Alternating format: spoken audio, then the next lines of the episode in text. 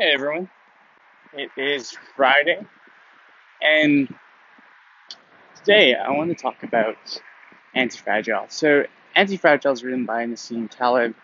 It is the, I think, the final book out of his what he calls his Incerto, um, which kind of draws the natural conclusion for Fooled by Randomness and Black Swan, and kind of culminates into Antifragile. He has an epilogue of some sort with skin in the game. But so far, Anti-Fragile has been very practical right from the get-go, which is kind of surprising because some of his other books kind of go in this long rant about his history, about his childhood and whatnot. But I think it, it gets down to a very simple concept, and I, I like that. I like that it's simple, it's, it's applicable.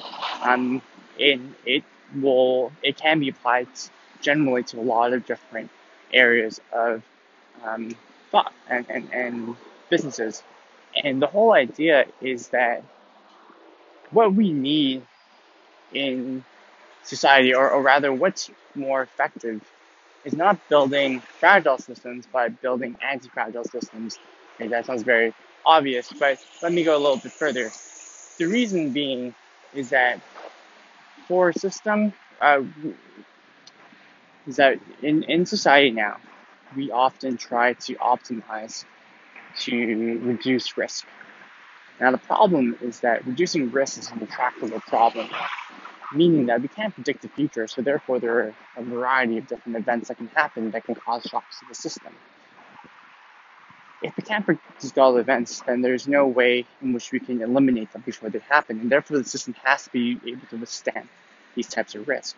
So, to kind of put the problem in the inverse, instead of trying to predict all the types of risks, you should try to create systems in which it can operate in unknown, uncertain, and highly volatile environments. That's what he means by anti-fragile. And anti-fragile is actually a better way to live. It's, it's how you actually bring sustainable value.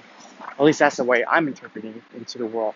I think that's a really powerful thought. So, so in your day to day, I think it's valuable to kind of flip the problem in, in your head and say, hey, instead of figuring out all the risks that you want to eliminate, think about how do you create a system that can uh, generally uh, sustain different types of risk.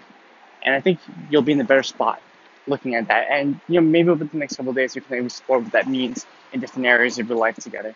All right, have a great day.